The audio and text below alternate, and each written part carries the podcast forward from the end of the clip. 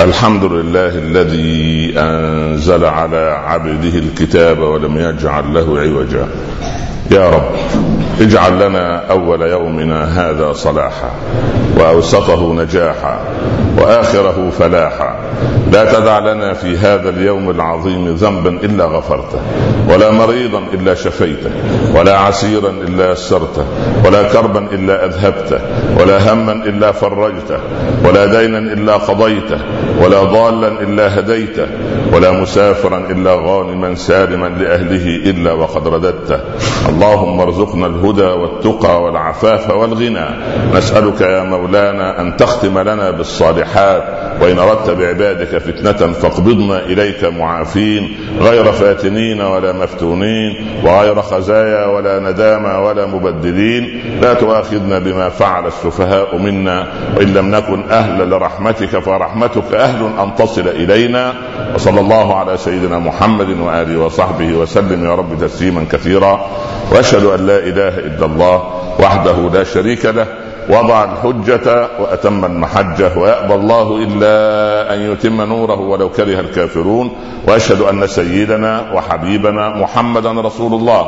بلغ الرسالة وأدى الأمانة ونصح الأمة وكشف الغمة وجاهد في الله حق جهاده حتى أتاه اليقين.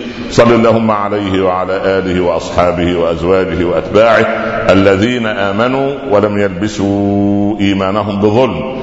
أولئك لهم الأمن وهم مهتدون. أما بعد أيها الإخوة المسلمون عندما تشعر بألم في جسدك في موضع ما فهذا نذير لك أو إشارة حمراء منبهة أن لديك مرض ما بدأت في ظهور أو بدأ في ظهور أو إظهار أعراضه.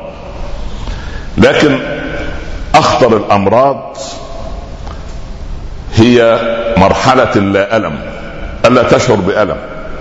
وتظل على هذا المنوال سنوات طويلة وإذا المرض ينخر في الداخل دون أن تدري. هذه أخطر الأمراض التي تفتك بالأجساد. فإذا أسقطنا هذا الواقع التشريحي الفسيولوجي على الأرواح والنفوس فإن العبد عندما لا يتوقف مع نفسه ليحاسبها إنما هو إنسان استمرأ الألم أو لم يشعر بالألم. نحن أصبحنا متخصصين في يعني إظهار عيوب الآخر أيا كان زوج زوجة ولد جار أب ابن قريب مدير في العمل موظف أي إنسان. المهم الا أعيب على نفسي. دائما الإشارة إلى إظهار عيب الآخر. فنحن نحاسب نفوس الآخرين على عيوبهم وننسى ونشعر بمرحلة اللا ألم وهذه أخطر مرحلة تستطيع أن تشعر بها. إذا وسعنا المسألة وقلنا إن في نهاية القرن الماضي ونحن على مشارف عام هجري جديد وعام ميلادي جديد يجب أن يكون الإنسان معلم في حياته يتوقف مع نفسه. في الخمسين سنة الماضية أو السبعين سنة الماضية آه، ظهر في الأمة علماء أجلاء أرادوا استنهاض أو إظهار نهضة في الأمة. فالذي حدث أنه لم تحدث للأمة نهضة حدث صحوة ولكن لم تحدث نهضة. فرق كبير بين صحوة ونهضة. حدث صحوة تتبعها أو تتبعتها تنمية. التنمية تتم بدون دين ممكن. لكن ال ال ال ال اليقظة لا تصنع اليقظة التي تصنع الحضارة وتصنع هوية الأمة لا تكون إلا بدين. ابن خلدون من قرون وضح لنا أن العربي لا يصلح إلا دين. فإن سحبت وسلبت العربي من دينه أو سلبت الدين بعيدا عنه صار حيوانا أعجب. ما الذي حدث وما الذي جعلنا لم نستفد من نخبة العلماء المستنهضين للأمة على مدى السبعين سنة الماضية ورحلوا بعد أن نزفوا يعني حياتهم وأحبارهم وفكرهم على صفحات وفي مقالات وفي محاضرات وفي خطب. الأمة انقسمت قسمين نخبة وعوام. كان حوار العلماء رحمهم الله جميعا للأسف كان مع النخبة. النخبة انقسمت قسمين. قسم تبع العلمانيين المناوئين الذين أرادوا لنا أن نركب قطار الغرب وأن نلحق به قبل أن يفوتنا. للأسف كثير منا فعلا لحق قطار الغرب ولكن ركب آخر عربة. آخر عربة في قطار الغرب كان عبارة عن الأزياء والمكياج وإطالة الشعور والهندام وال والأفلام وإلى ذلك. هذا كان بضاعة الغرب في آخر عربة. لكن التكنولوجيا والتقدم والتصنيع واحتلال الفضاء وصبر غور الكون المحيط بنا لم يركب. هذه النخبة ناوأت العلماء وانتقصوا من قدرهم. رحلوا رحمهم الله كمدا وتركونا نحن للأسف بين من يدعي العلم. وكما قلت لكم الدعاة اليوم قسمان داعية عامل وعامل داعية. عامل داعية ده كثير. يظهرون هنا وهناك ويملؤون الدنيا ضجيجا كالطبل الفارغ. لا ينشئون حضارة ولا يظهرون تنمية ولا يحثون على نهضة. كارثة المسلمين أو المرض الأساسي الذي يعني أستشعره أنا هذه السلبية التي نحن فيها جميعا قلته الجمعة الماضية حتى النابهين منا صنعوا يعني يعني أشياء متميزة محلية ولكن ما نقلونا إلى العالمية في جميع التخصصات. تعال أنت إلى أحوالنا. تعال إلى فريضة الصلاة التي نجتمع لها كل جمعة خمس مرات في اليوم ينادي المؤذن حي على الصلاة وكلنا يذهب. من منا من يواظب على الصلوات الخمس منا من آه، يواظب على صلاة صلوات معينة داخل اليوم منا من نراه من الجمعة إلى الجمعة سواء هذا أو ذاك. بالله عليك. لما ذهبنا إلى الصلاة أنا سوف أصدمك بسؤال قد يكون عجيب. لماذا تصلي؟ هذا سؤال بديهي. والبديهيات تصدم الإنسان. فتفاجأ أنت بسؤال لماذا أصلي؟ تختلف إجاباتكم. فلو أخذت من الصف الأول إلى الصف الأخير واحد يقول الصلاة هي هويتي كمسلم. جميل. الآخر يقول فرق بين بين من يصلي وبين من لا يصلي. أنا يعني أضع نفسي مع صنف المصلين. إجابة أيضا جميلة ولكن محدودة. الآخر يقول أن أنا أسقط الفريضة حتى لا أصليها في جهنم يوم القيامة. جميل. هذه إجابة أيضا. الآخر يقول الصلاة هذه كفارة لما بين بينها وبين الصلاة السابقة لأن الحديث سوف أرويه الآن ونرى مقتضياته وخلفياته. الآخر يقول الصلاة تغسل لي ذنوبي. عظيم. يقول آخر أن لا بد أن أصلي لأن إذا لم أصلي أشعر بنقص شديد في إيماني. كل هذا جميل. لكن هل الصلاة التي فرق آخر الأخير سوف يقول أن الصلاة فرض وكفى وكانه ينزع أحكام الله من أسبابها هكذا يصلي لأن الله أمره بالصلاة ولا يسأل عن الحكمة كأن الله أنزل إلينا العبادات وشرع لنا الشريعة التي نتبوأ مكانتنا في العالم بلا سبب وبلا هويه. ما الذي جعل المسلمون أو جعل المسلمين يرتكنون إلى هذه المعاني؟ يجتزئ المسلم أحيانا النص من محتواه. ما المحتوى؟ جاء أعرابي أنا أريد أن تستفيق معي دقائق. أنا أريد أن أن يعمل عقل عقلك معي لحظات فقط. جاء أعرابي إلى النبي صلى الله عليه وسلم. يساله عن الإسلام. قال أن تشهد أن لا إله إلا الله وأن محمدا رسول الله. شهد الرجل. وأن تصلي في اليوم خمس صلوات. قال الأعرابي هل علي غيرها؟ قال لا. أن تصوم شهر رمضان في السنة. هل علي غيره؟ قال لا. أن تؤدي زكاة مالك. هل علي غيرها؟ قال لا. في كل مرة يقول إلا أن تطوع إلا أن تطوع. يعني أنت عايز تزيد في الصلاة؟ خير. قال لا أزيد. في في الصيام تصوم رمضان عايز تصوم زيادة؟ إلا أن تزيد. قال لن أزيد في الزكاة لن أدفع إلا الزكاة ولن أتصدق. إلا أن تزيد قال لن أزيد. ولا الرجل. قال أفلح إن صدق. كثير من العلماء لا أقول العلماء كثير من الوعاظ الذين يعتلون منابرنا ويحدثوننا في الفضيات وغيرها يأخذون هذا الحديث ويركن المسلم نحو هذا الأعرابي ليقول الحمد لله أنا مع الأعرابي أصلي. طبعا الأعرابي هذا ليس عنده نقائص لن يشغل لسانه في الغيبة ولا النميمة ولا الخوض في الأعراض ولا ولا لن يشغل يده في السرقة والرشوة والى آخره لن يشغل قدميه في الذهاب إلى أماكن فيها ما يغضب الله وكذا وكذا. إذا ليس عليه نقائص فنجا بدرجة مقبول في انه عمل الفرائض. طيب هذا المعنى إذا ترسخ عندنا أصابنا بالسلبية. لماذا؟ الأعراب كانوا من أشد الناس عداء للإسلام وعداء لرسول الله صلى الله عليه وسلم. أما سألنا أنفسنا لماذا كان الأعراب كما قال الله عز وجل أشد كفرا ونفاقا؟ وقالت الأعراب آمنا.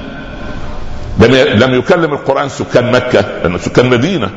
لم يكلم سكان المدينة لم يكلم سكان الطائف. حتى لما دخل الإسلام ازدهر عن طريق الحواضر الكبيرة.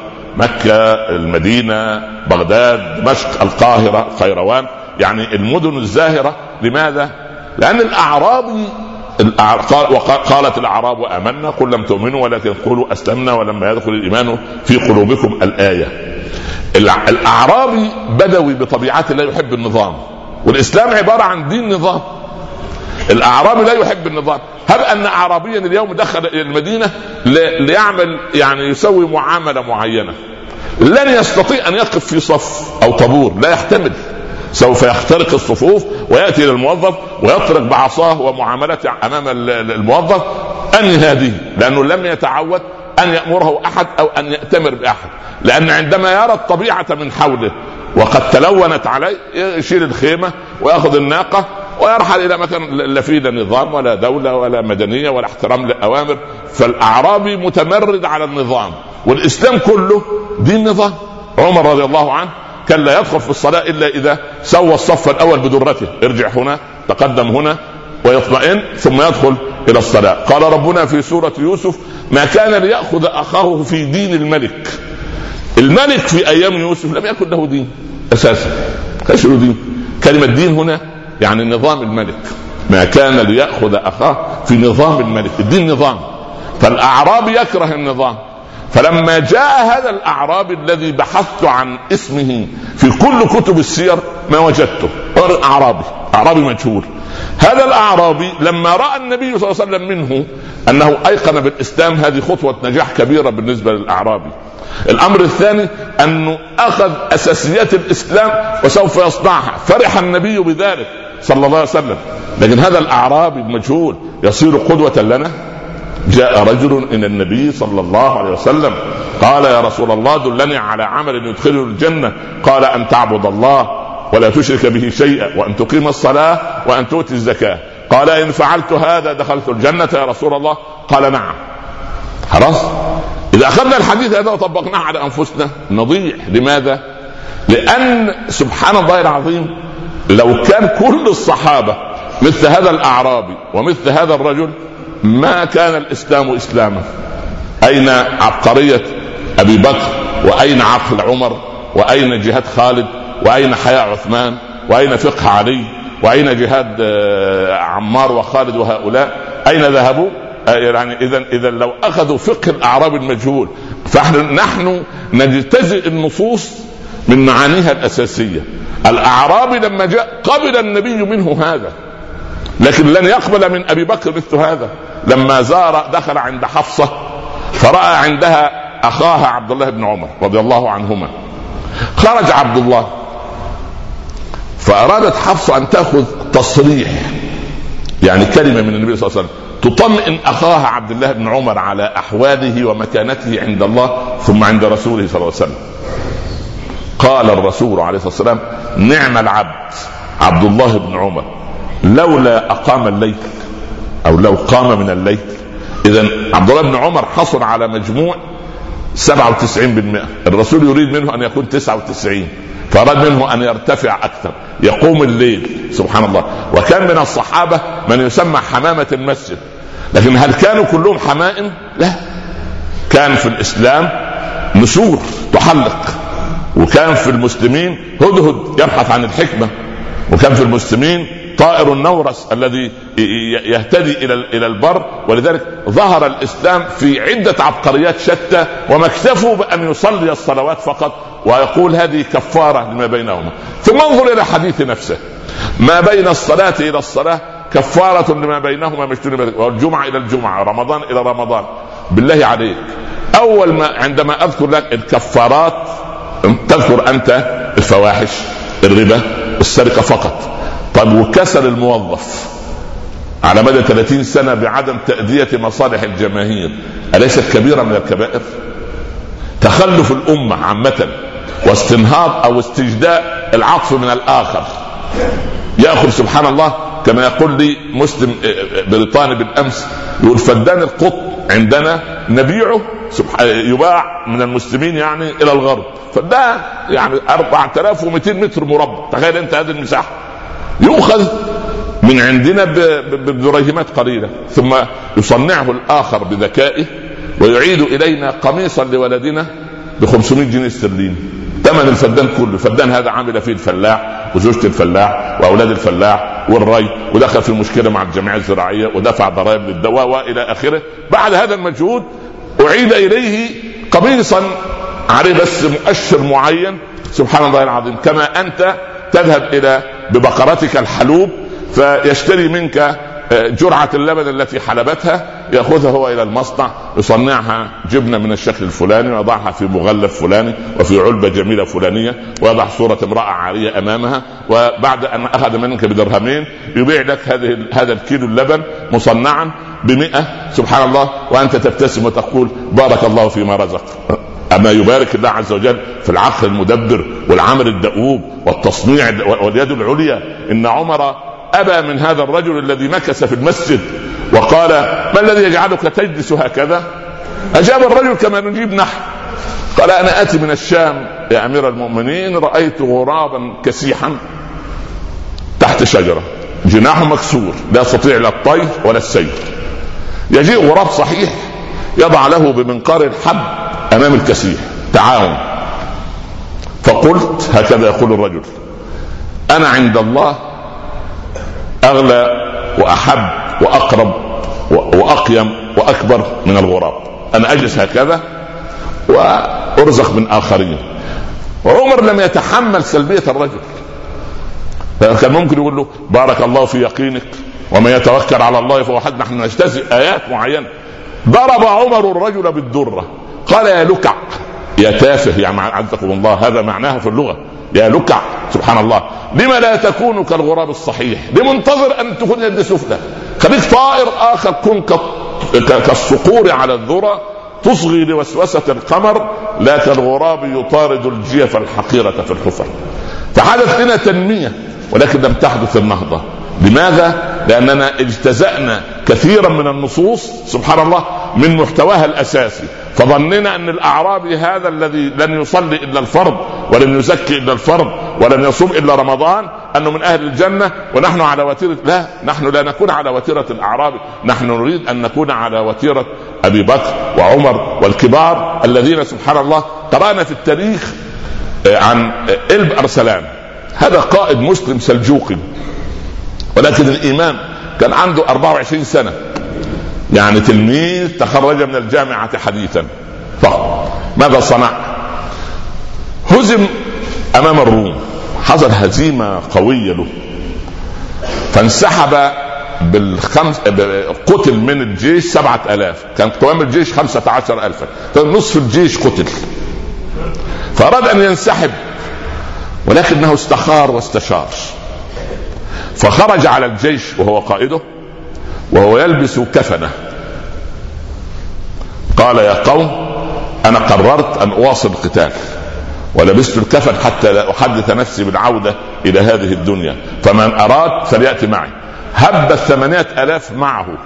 قتل منهم ثلاثة ألاف وبقي خمسة آلاف انتصروا بفضل الله عز وجل. حزن الخمسة آلاف بعد نصرهم أنهم لم يرزقوا الشهادة كما رزق الباقون. بل بالعكس إن الثمانية آلاف لبس الجميع أكفانهم لأن هكذا أرادوا أن يكونوا إيجابيين في نصر دين الله سبحانه وتعالى. أنا لا أطالب منك أن تكون كإلب أرسلان ولكن أنا أطالب أن يكون لك مع العام الهجري الجديد أو العام الميلادي الجديد وقفة لتحاسب نفسك. ماذا قدمت أنا لدين الله عز وجل؟ هذا سؤال مهم. أنا أحملك الأمانة. ماذا سوف تقدم لدين الله سبحانه؟ أقول قولي هذا وأستغفر الله لي ولكم. أحمد الله رب العالمين. وأصلي وأسلم على سيدنا رسول الله صلى الله عليه وسلم. أما بعد. من الصلاة إلى الصلاة والجمعة إلى الجمعة ورمضان إلى رمضان كفارة لما بينهما ما اجتنبت الكبائر. هذا حديث صحيح. نثق في صحته ونثق في روايته ونثق في معناه. لكن هل حصرنا نحن ما يكفرها أو تكفرها صلاة الظهر مما حدث من الصباح؟ ما تكفرها صلاة العشاء مما حدث من صلاة المغرب؟ يعني السلبية الموجودة عندنا سوء معاملتنا بعضنا مع بعض. بالله عليك أنا احملك سؤال اليوم.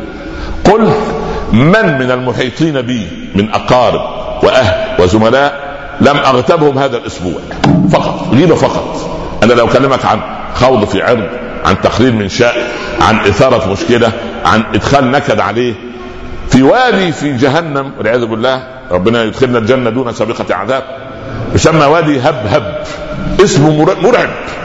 وادي هبهب يوضع فيه من يدخل النكد على المسلمين. ففي واحدة تدخل النكد على زوجها العكس هو يدخل النكد على زوجته على أهله على أقاربه. الولد العاق يدخل على أبيه الأب البخيل يدخل على أولاده. سبحان الله العظيم. الجار يدخل على جاره. الموظف الذي تستأمنه سنوات وتكتشف أنه لص أو أنه نصاب أو أنه يأخذ أموالك دون دون وجه حق.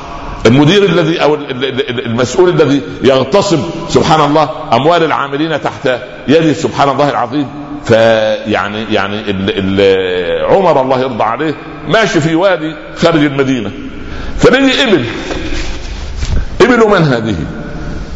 قالوا هذه إبل عبد الله بن عمر. قال ولدي قالوا نعم يا أمير المؤمنين. قال ضموها لبيت المال. عبد الله ثار على أبيه. يا أبتي والله إنها من حر مالي أنت تصادر وأنا ذنبي. أن أنا ابن أمير المؤمنين. يا أمير والله ويقسم بالله وعبد الله صادق إنها من حر مالي قال لا يا عبد الله. يقول الناس دعوها ترعى. فإنها إبل ابن أمير المؤمنين. دعوها تشرب فإنها إبل ابن أمير المؤمنين. صادر عمر الإبل لصالح بيت المال حتى لا يشك أن هذا الرجل يعمل بتجارة نتيجة أنه يستند على هذا أو ذاك. هذه إيجابية الإسلام هذه الكفارة التي اتقى عمر ربه فيها فحذف القضية التي تحتاج إلى أن تكفر ما بين الصلاة والصلاة عثمان وعلي رضي الله عنهما في الصيف الحار في صحراء المدينة جالسين في ظل خيمة. فوجدوا أعرابي يقود بعيرا. رجل ماشي طويل حج ماشي خلف بعير في بعد صلاة الظهر والشمس ترسل اشعتها الحارقه قال عثمان لعلي يا أبا الحسن كان حريا بهذا أن يستظل حتى تفيء الشمس أو يعني حتى تميل يعني. قال نادي عليه سيدنا علي من باب الكرم نادي عليه نكرمه في الظل ونسقيه. قال يا هذا تعال إلى الظل والماء. يغرياه. إذا به عمر بن الخطاب. يقول عودا إلى ظليكما ومائكما. قالوا يا أمير المؤمنين إن اليوم شديد الحرارة. راح فين؟ إلى أين؟ قال بعير من إبل الصدقة. ندى يعني شرد. فآخذه إلى بيت المال. خشيت أن يحاسب الله عمر عليه ويقول لقد ضيعت مال المسلمين. هذا الرجل لما يصلي صلاة الظهر كفارة لما حدث من الصبح أم ليست كفارة؟ أنت تخرج من البيت ووجهك يعني يعني عزك الله بوزك كما يقولون بالعامية يعني يقترب من الباب وأنت على بعد ثلاثة متر في وجه زوجتك وأولادك. وكذلك زوجات تبادلك نفس ال ال مش الابتسامة نفس تقطيمه الجبين سبحان وتظل أياما تقاطعك وكأن يعني أنت لست ولي نعمتها ولا منفقا عليها فتستشعر هي بأبنائها عندما كبروا قوة معينة فتتمرد عليك بالله عليك هل هذه تغطيها الصلاة؟ أليست هذه كبيرة من الكبير؟ إدخال السرور على المسلمين فرض. هذه قصة تحفظونها أنهي بها الخطبة. ابن عباس يزور مريدا له مع أحد التلاميذ. ويدخلان قبل صلاة العصر. خلاص فضل على المغرب سويعات قليلة. قدم صاحب البيت طعاما فرحا بمقدم ابن عباس وصاحبه. والإنسان المسلم كريم يحب أن يأكل الناس عنده. كان ابن مسعود يقول أحب إنسان إلى قلبه والضيف فإن رزقه على الله وثوابه لي ويأخذ ذنوب أهل البيت وهو خارج معه. سبحان الله. فقدم صاحب الضيف طعام مد ابن عباس يده فرأى تلميذه لا يمد. قال مد يدك لتأكل. قال اليوم يوم الخميس أنا صائم. قال أخوك يقدم لك طعاما لتأكل عنده. إدخال السرور على أخيك فرض. وصومك يوم الخميس نافلة والفرض مقدم على النافلة أقسمت عليك بالله لتاكل فمد الضيف يده. اذا ابن عباس فقه فقه الأولويات يدخل عليه رجل مغضبا في حالة غضب ويقول له يا ابن عباس هل للقاتل توبة؟ تفرس ابن عباس في وجه الرجل الذي يسأل عن رخصة قتل. فقبل زمن القتل هذا الذي صار سهلا. قال لا ليس للقاتل توبة. المريدين عند ابن عباس قمة الأدب. انتظروا حتى خرج الرجل. قالوا يا ابن عباس سألك سائل البارحة بالأمس. لسه ما مرت 24 ساعة. هل للقاتل توبة؟ فنظرت إليه وقلت له إن للقاتل توبة. وتأتي اليوم يأتي سائل آخر يقول لك إن للقاتل توبة. تقول له لا. ابن عباس الذي أردفه النبي صلى الله عليه وسلم خلفه. كان عنده أربعة عشر عاما يا غلام احفظ الله احفظ. حفظها ابن عباس وصار علما يشار إليه بالبنان. ماذا قال؟ قال نظرت في وجه الرجل فرأيته مغضبا في حالة هستيريا عجيبة حالة استنفار آه، آه، يعني عصبي شديد يريد أن يقتل. يريد أن يقتل برخصة من ابن عباس. فقلت له ليس للقاتل توبة أما سائل الأمس فكان قد قتل فلا بد أن أفتح له باب الرحمة وأقول له إن للقاتل توبة.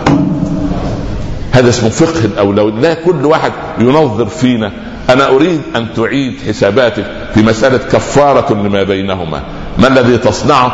لا لا تنظر إلى الفواحش والربا والسرقة وهذه الكبائر فقط. انظر إلى كبائر أخرى سلبيتنا كعالم إسلامي هي كبيرة الكبائر التي يجب أن نتوب منها ويجب أن نستنهض همة أبنائنا وبناتنا كي يرفعوا العلم الذي مال طويلا على مدى القرون السابقة. اللهم اغفر لنا ذنوبنا وارحمنا فإنك بنا راحم. لا تعذبنا فأنت علينا قادر. اللهم اختم لنا منك بخاتمة السعادة أجمعين. ارزق بناتنا بالأزواج الصالحين وأبناءنا بالزوجات الصالحات. اللهم اجعل هذا البلد آمنا مطمئنا وسائر بلاد المسلمين سخاء رخاء يا رب العالمين. أكرمنا ولا تهنا أعطنا ولا تحرمنا زدنا ولا تنقصنا كلنا ولا تكن علينا. لا تجعل مصيبتنا في ديننا لا تجعل الدنيا أكبر همنا ولا مبلغ علمنا. اجعل ثأرنا على من ظلمنا انصرنا على من عادانا. هب لنا من أزواجنا وذرياتنا قرة أعين واجعلنا للمتقين إماما. وصلى الله على سيدنا محمد وآله وصحبه وسلم. يا رب تسليما كثيرا. بسم الله الرحمن الرحيم والعصر. إن الإنسان لفي خسر إلا الذين آمنوا وعملوا الصالحات وتواصوا بالحق وتواصوا بالصبر. صدق الله. ومن أصدق من الله قيلا. نكمل حديثنا بعد الصلاة إن شاء الله. ولا تنسوا درس الاثنين إن شاء الله بعد صلاة العشاء في هذا المسجد. وأقم الصلاة. قوموا إلى صلاتكم يرحمكم الله. أحمد الله رب العالمين وأصلي وأسلم على سيدنا رسول الله صلى الله عليه وسلم أما بعد.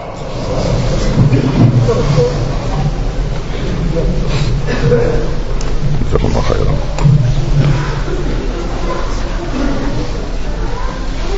تستطيع أن توجز الخطبة في كلمة. متى أحاسب نفسي؟ هل أحاسبها من السنة للسنة؟ أم من الشهر إلى الشهر؟ أم من الجمعة إلى الجمعة؟ أم كل ليلة قبل أن أنام؟ أم عندما أنتهي من الصلاة وأنظف نفسي أولا بأول كإيجابيات وسلبيات ما بين الصلاة إلى الصلاة؟ هذا هو السؤال. يعني أنا حساب النفس. أنت رقيب على نفسك. أنت رقيب وعارف. ورأيت الصالحين الذين سلكوا تركوا البصمات الكبيرة. وأنا كنت أتعجب من حال الأمة. تقريبا في بالسنوات الميلادية سنة 97 98 في خلال خمسة عشر شهرا من 13 سنة فقدنا أحد عشر عالما من كوكبة علمائنا الكبار. وما اهتزت الأمة.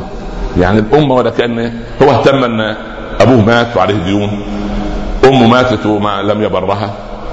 آه، بس. وحزن على أمه شهرا أو شهرين. لكن يموت هذا الكم من العلماء. وكأن الله سبحانه وتعالى يغار على أهل العلم. حتى يبقى من الناس جهال. يفتون الناس فيضلون ويضلون. يعني اليوم فيه مجالس علم أو تقال يعني هكذا زوجتك تذهب إليها هنا وهناك عند بعض الأخوات بعضهن المتحدثات بال, بال... يعني إذا سميت داعيات يعني غير محجبة لأن لا ترى الحجاب فريضة وتدرس زوجتك هل سألت زوجتك وابنتك إلى أين تذهبين؟ اي أي علم تسمعيه؟ هل هذه مجازة من الجهات المسؤولة؟ أنا أؤيد الجهات المسؤولة عندما تراقب مثل هذه المجالس. طبعا أمر طبيعي. الله إذا كنا نراقب من ناحية الصحة الأدوية المغشوشة ونراقب من ناحية الأكل والطعام الأكل الذي يضر بالناس ونراقب من ناحية المطبوعات الأشياء التي تضر بأفكار الناس وتهز قيمهم ومبادئهم. أليس من باب أولى أن نراقب الذين يتحدثون في دين الله عز وجل؟ الله يرضى عن سيدنا علي. دخل المسجد فوجد قاصا واحد قصاص يقول حكايات يعني. فأخرجه من المسجد. ده خطر على الأمة. أن الأمة تعيش في حالة القصص. طبعا قصص القرآن ده خارج الموضوع لكن قصص وحكايات ما أنزل الله بها من سلطان. طرد علي هذا القصاص. ودخل أحمد بن حنبل وصديقه يحيى بن معين رضي الله عنهما إلى المسجد في بغداد. اللهم آمن بغداد والعراق كلها وفلسطين وكل أرض المسلمين يا رب والسودان وانفقت كل دول الإسلام يا رب إن شاء الله. دخل وجد هذا المتحدث يتحدث. حدثني من أثق به اللي هو الأول عن أحمد بن حنبل عن يحيى بن معين عن عن عن وصل العنعنة إلى رسول الله صلى الله عليه وسلم. أن من قال لا إله إلا الله مرة خلق الله عصفورا له ألف لسان وألف جناح يسبح بحمد الله يوضع في ميزان حسنات من قال لا إله إلا الله إلى يوم القيامة. يحيى بن معين وكان رجلا جادا أحمد بن حنبل أكثر جديه قال يا أحمد هل حدثت عني هذا؟ أنت سمعت من الكلام ده العجيب ده ده جاب اسمي في العنعنة قال لا والله يا شيخ أنا ولا فاحمد بن حنبل سخن أمر طبيعي الله شيخه وأنت انت سمعت يا ابني مني هذا الكلام؟ قال ما حصلش لم يحدث فأحمد بن حنبل يا هذا هو غير معروف ممن سمعت هذا الحديث؟ قال سمعته من أحمد بن حنبل آه. قال حدثك عن من؟ رواه عن مين أحمد ده؟ قال عن يحيى بن معين. فأحمد أراد أن يوجه له إيه؟ الضربة القاضية. قال له أنا أحمد بن حنبل. والراجل اللي قاعد جنبي ده يحيى بن معين. الراجل اسقط في يده بس هو نصاب قال إيه؟ وأليس في الدنيا أحمد بن حنبل ويحيى بن معين سواكما؟ والعالم كله ما فيش في عاشر أحمد بن أحمد بن حنبل. عايز ان ان يتخلص من المصيبة. هؤلاء الذين يحدثون أو يهرفون بما لا يعرفون كارثة كبيرة. كارثة ليه؟ لأن دول فتنة على الأمة. فانت اسأل اسأل زوجتك سؤال رايحه فين؟ مش كل يوم خارج لك ما أنت مش تتكلم. ولا؟ رايحين جلسة دينية وإحنا لا سمح الله. كده ولا كده؟ لا تتكلم. وهو أصلا عايز يشم نفسه. أساسا. يعني الخروج ده فيه سبع فوائد. أولها وآخرها شوية أكسجين. ما أول أكسيد كربون على طول. أول أكسيد كربون من ساعة من 28 سنة. رحمة. الرحمة مطلوبة. وعايز يتخلص انت كده على الله. تحت عنوان الدين. لا أسألها. ماذا تسمعون؟ من التي تحدث؟ مجازة أم غير مجازة؟ الله يرحم شيخنا الشيخ عامر عثمان رحمة الله عليه تجد اسمه على مصحف الملك فهد كبير القراء رحمة الله عليه. كان لما يحب يعطي إجازة لأحدنا بالقراءة. إنه خلاص انت اتميت ما يعطي ورقة. لازم. أول ما يقول لك أنت يا بني تسمع القرآن كما كان يحب أن يسمعه رسول الله صلى الله عليه وسلم. تعرف إنك إيه؟ خرجت خلاص. خدت خدت الشهادة. خدت الإجازة. سبحان الله. هكذا كان يتواصل ال ال ال العلماء. فأنا أريد أن تدقق. نعود إلى كيفية محاسبة إزاي أحاسب نفسي؟ قلنا من قبل أنت عندك خانات في الإجازة والشهادة اللي تأتي فيها علامات الولد كل شهر أو كل فصل دراسي أو بس عشان أولادنا يفهموا كل ترم أو سمستر احسن يقول لك يعني إيه فصل دراسي؟ يعني إيه أنت؟ المهم ما علينا. فالمهم العلامات هذه عناوين. هذه جزء العبادات. والصفحه المقابلة جزء المعاملات. العبادات معروفة. عليك صلوات. بدأت تصلي وانت عندك 25 سنة. في عليك على الأقل عشر سنوات صلاة. العلماء على رأيين. عالم يرى كالامام أحمد أنه لا صلاة عليك. ما استأنفت من اليوم أنت ما عليكش في سابق الأمر إيه؟ صلاة. بس الإمام أحمد كلامه خطير الباقي لو تسمعه. يعتبر الإمام أحمد أن من لا يصلي سواء كسلان أو منكر فهو كافر.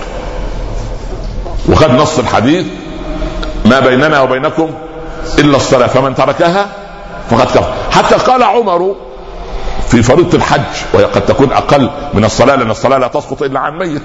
الحج يسقط عن الحي الذي يعيش وبصحة لكن لا يملك الإيه؟ المال. أو قد يملك المال ولكن لا يملك الإيه؟ الصحة. قد يملك المال والصحة ولكن لا يملك الأمن الذي إيه؟ يعني ممكن يكون في خطر. الحمد لله الدنيا مؤمنة لكن ممكن يكون لا يستطيع أن يسافر. سبحان الله. أحد العلماء الكبار يعني ترك بلده وأراد أن يعود إليه بعد عشرين سنة. وبعدين منعوه من الدخول. فرجع الإخوان. يا مولانا الله قال وجدناها ملئت حرسا شديدا وشهبا لا إله إلا الله. وكانوا طالع للسماء المهم فأنت سبحان الله في في في, في مسألة الصلوات الإمام أحمد يرى أنك يعني ما دمت لا تصلي سبحان الله عنده قضية خطيرة. أن قد يسقط عقد الزوجية. آه؟ ليه؟ قالوا المرأة المسكينة هذه تصلي في عرف الإمام أحمد إيه؟ مسلمة والآخر الزوج إيه؟ لا يصلي في فقه الإمام أحمد هو إيه؟ فلا هل يجوز زواج مسلمة بغير مسلم؟ كانت طلعت عندنا نوبة نوبة كده في السبعينات الإخوة بدأوا يقرأوا المريدين يقرأوا في الكتب وبدأوا يسألوا العلماء فاكتشفوا الجزئية دي عند الإمام أحمد اثنين يطرقوا على الباب السلام عليكم وعليكم السلام. والله يا سيدنا الشيخ إحنا جينا عشان تعقد لنا الزواج. والله يا ابني أنا مش مأذون ولا مأذون لي في هذا الأمر ولم يؤذن لي بعد. وبعدين ما عندي دفتر عشان روح عند الرجل الذي أذنت له الإدارة بالعمل. لا لا ما يهمش. إحنا بس إحنا عقدنا من قبل. أنا متزوجها من 25 سنة ده إحنا عندنا سبع عيال. إعادة هيكلة دي ولا إعادة ديون ولا إعادة إعادة إيه بالظبط دي؟ يعني إعادة تصنيع؟ سبحان الله. ليه يا ابني؟ ده أصل بصراحة هي التزمت من سنتين وانتقبت وبدأت تصلي وأنا كنت لا أصلي. وإحنا الاثنين أساسا كنا لا نصلي. وبالتالي لا ابن ربنا يهديك توكل على الله. أنت بدأت تصلوا. خلاص صلوا على النبي وروحوا. سبحان الله العظيم إيه؟ سيبوني في حال الله يرضى عليكم. فتقطع حياة. جانا مرة من ضمن فتاوى الأخوات إياه ولذلك أحذرك من مجالس الأخوات مش مش معاك انت لا مع زوجتك انت تروح فين؟ يعني آه احسن تقول الله الشيخ الحمد لله هو يعني نروح نشوف لا فالخلق الاخوات يا اخويا خدوا الشحنه من بعض الشيوخ من اشرطه وكده وقالوا ان بعض الناس والعياذ بالله في بعض البلاد يسبون المله والدين والعياذ بالله في بلاد كده عندها السب ده سهل سب الدين حقيقة خروج من الملة. الإمام مالك له كلام خطير في هذا. المهم فقالوا أن لا يجوز أكل اللحوم من عند الجزار اللي هو القصاب يعني أو اللحام في ذو معنى ثاني عن بقية اللهجات. الرجل الذي يأتي بالبقرة ليذبحها ثم يقطعها ثم يبيعها لك بأغلى الأثمان وارخص الأوزان. معروف هذا؟ تعريفه ده؟ هو تعريفه ده؟ المهم قالوا الراجل ده ما ينفعش تاكل الذبيحة بتاعته ليه يا عم؟ ده ثبت ان كثير منهم بيسب والعياذ بالله الملة ويسب الدين. فبالتالي هو غير مسلم. فلما يذبح انت لا تاكل إيه؟ ذبيحة الايه؟ الغير مسلم. لازم تاكل ذبيحة إيه؟ ما سمي الله من مسلم. فالأخوات روحوا البيت نقلوا للازواج حصيلة الايه؟ الدرس الخطير ده بتاع الايه؟ بتاع أبو سكاكين ده. سبحان الله. فجابوا الازواج يشتكوا هو يا شيخ انت بتحكي للنساء في المجلس في في المساجد أن يا عم أنا لا لما الفتوى هذه ما صدرت من عندي. طب صدرت من مين؟ طب شوف يعني بتاع مصنع السكاكين مصنع السواطير مصنع المهم أقول لكم حل. في المسجد كان يوم جمعة زي كده وحضراتكم قاعدين مستبشرين كان الكلام ده في السبعينات. الحل البسيط تاخذ زوجتك دي معاك. وتروح للجزار وفي يده إيه؟ هذه السكاكين تقول له يا عم يا جزار يا قصاب الزوجة دي بتقول إن ما ينفعش تشتري من عندك. تمام؟ لأنك مش مسلم وأنك بتسب الدين والعياذ بالله الملة والدين. فتحصل على ثلاث حالات. تتخلص اولا ما هو الراجل مش هيسكت. هو يعني المسالم ده في يده ده بيذبح البقرة يابا مش هيذبح الشاه. البقره منه تتخلص ومنه يجدد فراشك ومنه تستريح من هذه الفتاوى العجيبة. اللا فقه ينبت جهلا.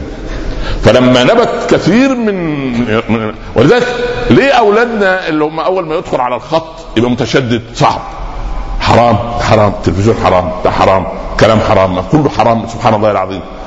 يا ابني ما فيش ما قرأت عن حلال قط. فيش كتاب قرأت فيه عن الحلال. كله عن الحرام. لا حول ولا قوة إلا بالله. فالمسألة كلها سبحان الله العظيم عايزة تيسير ولذلك انظر إلى فقه رسول الله صلى الله عليه وسلم. رايحين تبوك وبعدين عطش الجيش. فوجدوا راجل على بئر. أدب الصحابة مش يدخلوا يحتلوا البئر لا. قال استأذنوا من صاحب البئر كي نشرب. فتقدم عمر وكان مقداما. قال يا صاحب البئر هل ترد السباع عليك؟ السباع بتيجي تشرب من البئر ده بتاعك؟ ليه؟ السباع تأكل إيه؟ تأكل الفريسة الفريسة فيها إيه؟ بقايا دم الدم يبقى عمر حريص. المفاجأة المذهلة لحبيبنا صلى الله عليه وسلم قال يا صاحب البئر لا تخبرنا. مش عايزين رد للسباع ما أخذت في أجوافها ولنا ما أبقت في البئر. وإن عمر رجل يتنطع في دين الله والله لا يحب المتنطعين. عشان يغلق باب التشدد من في القضية. ما جعل عليكم في الدين من حرج. أمنا عائشة تقول يا رسول الله أتجعل المرأة ثوبها خلفها شبرا؟ عشان تبقى كم الستر يعني واضح. قال لو كان ذراعا لكان أفضل. يعني شيء لأن امهات المؤمنين. قالت يا رسول الله أطلنا ثيابنا. فأطالت نساء الأنصار ثيابهن. فجعلنا يمر تمر الواحدة منا على مزابل المدينة. وإحنا ماشيين نمر على أرض مش نظيفة فيها بقايا مجال كده. أنصلي بها؟ بنعدي على سبحان الله. ماذا قال؟ ماذا قال؟ قال ألا تمرين يا عائشة على أرض جافة بعدها؟ أرض رملية جافة قال نعم. قالت نعم. قال هذا يطهر هذا ديننا يسر لا عسر. يا الله بهذا المنطق بهذه السهولة يا الله. يعني شوف أعظم ميسر أعظم ميسر في الفقه هو رسول الله صلى الله عليه وسلم. وأيسر الناس بعده صحابته. وما زالت متنطعون يصعبون علينا الدين حتى بغضوا طائفة من الناس في دين الله عز وجل. سبحان الله. الرجل قائد الجيش راح ناحية الشام. الشام برد. في أواخر العام الميلادي الشام برد شديد. صقيع الماء كاد أن يتجمد. أصبح القائد جنبا. احتلم. أصبح جنب. قال يا قوم أنا أصبحت جنبا. فتمرغت في التراب حتى أصلي بكم. قالوا لا هتفتي من عندك؟ لابد من الاغتسال. يا قوم الماء على وشك خلاص. لا بد من الاغتسال. اغتسل صلى بهم الصبح جات له نزله برد مات على الظهر. صلوا عليه ورجعوا إلى النبي صلى الله عليه وسلم. قال قتلوه قتلهم الله. إنما شفاء العي السؤال.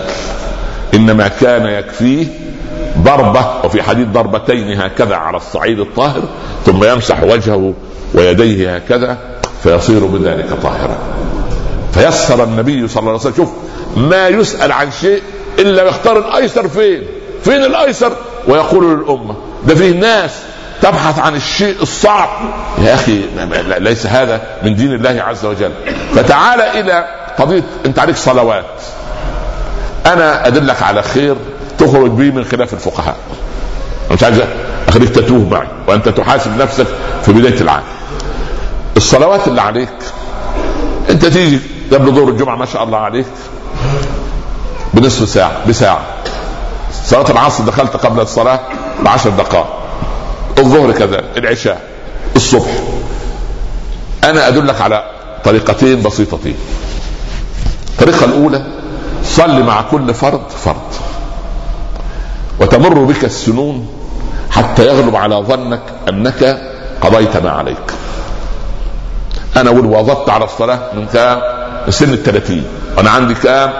40 يبقى أنا علي كذا. اذا أعيش 15 سنة بهذا المنطق أصلي خلاص إلى أن أطمئن. تمام؟ أما موضوع النوافل لا تلغي الفرض. تعطيك ثواب؟ آه. لكن لا تلغي الفرض اللي عليك. هذا أمر. أمر ثاني أيسر. هيبقى فيها فائدتين. استيقظ قبل الفجر. الحمد لله الفجر الأيام دي بيجي لنا بعد صلاة الظهر. صح؟ برضه نصلي ونخرج مش كده ولا إيه؟ خلاص الساعة دخلت على سبعه صح ولا لا؟ آه ما شاء الله. فقبل الفجر بنصف ساعة أو ساعة. قم صلي يومين ثلاثة من اللي عليك. أنت ليك عندي ها؟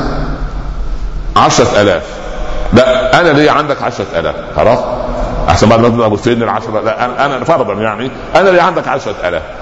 ممكن أسددهم مرة واحدة. ممكن على أربعة أقساط. ممكن على عشرة أقساط. ممكن كل ما قبلك أعطيك خمسة دراهم. سبحان الله. فإذا هذا دين. فأصلي معك كل يوم يوم أو اثنين أو ثلاثة من اللي علي. والله قدرت بقية اليوم استطعت أن أصلي صلوات منفردة مع كل صلاة دي إضافة وحذف مما علي. نيجي يوم القيامة إن شاء الله. إن كان ما فاتني مطلوبا مني فقد صليته. وإن لم يكن مطلوبا مني لن يضيع عند الله وتحسب لي نوافل في ميزان الحسنات. اتفقنا؟ أظن الموضوع واضح وبسيط طيب. هذه الصلوات الزكوات نفس القضية الصيام نفس القضية وهكذا. طيب. تعال إلى جانب المعاملات. أنت عليك ديون للناس كثيرة. وعندك كبائر أنت لم تهتم أنا عايزك تهتم الأسبوع ده بأكبر الكبائر. اللي مش واخد إدخال النكد على الآخر. فيه ناس تبقي أسرة كاملة باكيه عمر الله يرضى عليه أبى أن يترك المكان وعبد الرحمن بن عوف يقول لامير المؤمنين اليوم برد اليوم شديد البرد وعمر عنده 62 سنة وهموم الإمارة تعطيه هموم الدولة الإسلامية تعطيه عمرا أكبر من عمره. سبحان الله ولكن أبى قال لا يا ابن يا ابن عوف لن أترك المكان. يا امير خلاص إحنا جبنا الأكل ورحنا وذهبنا وطبخنا وعملنا واليتامى أكلوا والأم قالت لك والله كنت أولى بالأمر من عمر. قال لن أدعهم حتى أراهم يضحكون كما رأيتهم يبكون. زي ما شفتوا يبكي بسببي أنا أن أنا ما أخذت بالي منهم سبحان الله. لازم لابد أن إيه؟ لابد أن أرى زي ما ضربت لك المثل في درس الاثنين أو الجمعة قبل الماضية يعني الولد كثير الحركة كثير النشاط. بعدين أنت تغضبه وتعنفه وتقول له خلاص لا في لا خروج خميس ولا جمعة ولا في مصروف الأسبوع ده ولا في نادي ولا في مش عارف إيه ولا تشوف التلفزيون تعملوا شوية محرمات. الولد ييأس هو طب يعمل إيه يعني؟ راح نام. دخلت على غرفته لقيته يا أخي ما شاء الله ملاك طاهر نايم يغط في نوم عميق. إياك الله يفتح عليك تسول لك نفسك أنك إيه؟ تربت عليه. زي ما قلت لك الفتنة نائمة. ها؟ هذا الله من أيقظها. هذا نايم ليه؟ لأن لك الحنان الأب. لا حول ولا قوة. أنا كده عنيف ليه؟ ده أنا كنت أعيب على أبوي اللي كان عنيف معنا. يا ابن قوم يا ابن أنت عايز إيه؟ 100 خد 500 أنت تروح روح يا ابن السينما انت تتخرب على الولد اللي عملته. فلا تصغر نفسك أمامه. فأنت في محاسبة النفس. هكذا يجب أن تكون متوازنا. فقضية إدخال السرور على الاخ دي خليها نقول لو العمل ده. يدخل الحزن على عمتي. أم يدخل عليها السرور؟ خالي اللي كانت تحب أمي. لو أنا عملت في ابنه أن أعطيته كذا. أو ساعدته في تعليمه. مش ده بر بأمي اللي ماتت؟ طب العمل ده أبويا كان يحب فلان. يا أخي عبد الله بن عمر ماشي في عز الحر في مكة. وجد واحد فراح عبد الله بن عمر كان عنده عمامة يعتز بها. كان كان وضعها له الرسول صلى الله عليه وسلم. أخذ العمامة ووضعها على رأس الرجل. قال عجيب يا ابن عمر تتخلى كده عن العمامة بسهولة. قال كان والد هذا ودا لأبي عمر بن الخطاب. أبوه كان صاحب أبويا. فلما أبوه كان صاحب أبويا أنا أبر ابنه فأبوه يسر في قبره فيصل السرور إلى عمر فأنا أبر عمر في قبره. شوف شوف سبحان الله. وكان الله يرضى عليه يضع السكر في إيه؟ في جيبه. قطع السكر. وبعدين آه، قبل أن يكتشفوا أنه إيه؟ أحد الإيه؟ النوعين من الموت الأبيض. الله الموت كثير أبيض وأسود وأحمر المهم يعني. فكان يضع ويوزع على الأطفال. طبعا أولادنا الناس ده الآن لو اديت له قطعة سكر. نعم. عايز إيه خلاص يا ابني شكرا. كان ابن عمر يقول قال ربنا لن تنالوا البر حتى تنفقوا مما تحبون. وأنا أحب السكر فأنفق مما أحب. زي ربنا قال إيه؟ وينفقون المال على إيه؟ على حبه مش على لا يحب المال. ما فيش حد ما يحبش المال. صح ولا لا؟ لا أحد إلا ويحب المال. أمال هو اسمه مال ليه؟ ها؟ مال بقلبك عن الحق. أنا وأنت أصحاب. ندخل مع بعض في ماديات. الشركات متى تخرب؟ متى تندثر؟ عندما تفلس أو عندما تحقق أرباح كبيرة. لما تفلس نمسك في خناق بعض صح ولا أنت السبب وأنت السبب. المدير المالي العلاقات العامة أه، ولما تحقق هي كان الأول بدريهمات فجأة بقت الإيه؟ بملايين. أول ما تحقق أرباح؟ لا. أنا ليا 15% الثاني يقول له لا أنا ليا 18 ده سبحان الله العظيم. لكن يد الله مع الشريكين ما لم يخن أحدهما فإن خان أحدهما نزع الله يده. يعني إيه؟ يعني أنا وأنت شركاء في هذا الكون. الزوج والزوجة شركاء الموظف والمدير شركاء الحاكم والمحكوم شركاء. كل واحد بما يرضي الله ما دام ماشي يد الله مع الشريكين. إذا خان أحد الشريكين نزع الله يده. شيء ليس فيه إيه؟ ليس فيه بركة الله وليس فيه اسم الله وليس فيه رحمة الله. فأنا أقول لك ابدأ العام الهجري الجديد أو العام الميلادي الجديد. العامين بدأوا مع بعض تقريبا. ابدأ يعني سبحان الله يعني في قضية إيه؟ أنا عايز للأولاد كل يوم أسأل الأولاد. اليوم يا ابني كم من الشهر العربي؟ طب بالله عليك اسأل الأولاد كده لما ترجع. لك يعني الشهر أصلا. صح؟ ده يقول له طب كم من الشهر الميلادي؟ يعرف. ليه؟ لأنه بيستخدمه. أنا عايزك أيضا تعلم الأولاد استخدام الشهر واليوم الهجري في كتاباتك مع الشهر الآخر. إحنا لا ننكر الآخرين. لا ننكر الآخر ولكن دي الهوية بتاعتنا. عمر لما وصلت الرسالة من أحد عماله في البحرين ووقع الوالي المولى من قبل عمر في شعبان عمر قلب الورقه وكان كاتبا كما قلنا في الأسبوع الماضي. قال أي شعبان هذا؟ شعبان هذا العام ولا شعبان العام اللي قبل والعام فجمع المسلمين. قال إحنا اليهود لهم تاريخ والنصارى لهم تاريخ. ما تاريخنا؟ بعض الصحابة قالوا نزول اقرأ. عمر قال لا اقرأ كان لسه الإسلام لم ينتشر طيب غزوة بدر. يعني غزوة من تاريخ إحدى الغزوات من 28 غزوة؟ إلى أن اقترح ما بالكم بهجرة النبي صلى الله عليه وسلم أول ما هاجر أصبحت الصلاة جماعة ما هو كانوا يصلون في مكة لكن ثلاث سنوات لكن هل يصلون جماعة؟ هل كان في جمعة في مكة؟ هي الصلاة فرضت في السنة الإيه؟ العاشرة للبعثة والرسول بقي كم سنة في مكة؟ 13 سنة ففي ثلاث سنوات صلى الصحابة الصلوات الخمس ما عدا الجمعة في مكة فرادى متى يصلوا أول صلاة؟ في المدينة فاعتبر عمر الصلاة في المدينة وعاصمة الإسلام الكبيرة المدينة المنورة هو أول تقويم هجري وصنع عمر. هذا الأمر وبقت معلم من المعالم فصنع عمل فأنا عايزك تعلم ابنك أن تستعيد له هويته مرة أخرى أن تستعيد الأسر وتستعيد الأمة هويتها مرة أخرى وحافظوا على بقية أهل العلم الباقين الذين هم من أثارة الخير. لا تضيعوهم ولا تتمردوا عليهم. تقبل الله منا ومنكم. لا تنسونا من صالح الدعاء. والسلام عليكم ورحمة الله تعالى وبركاته.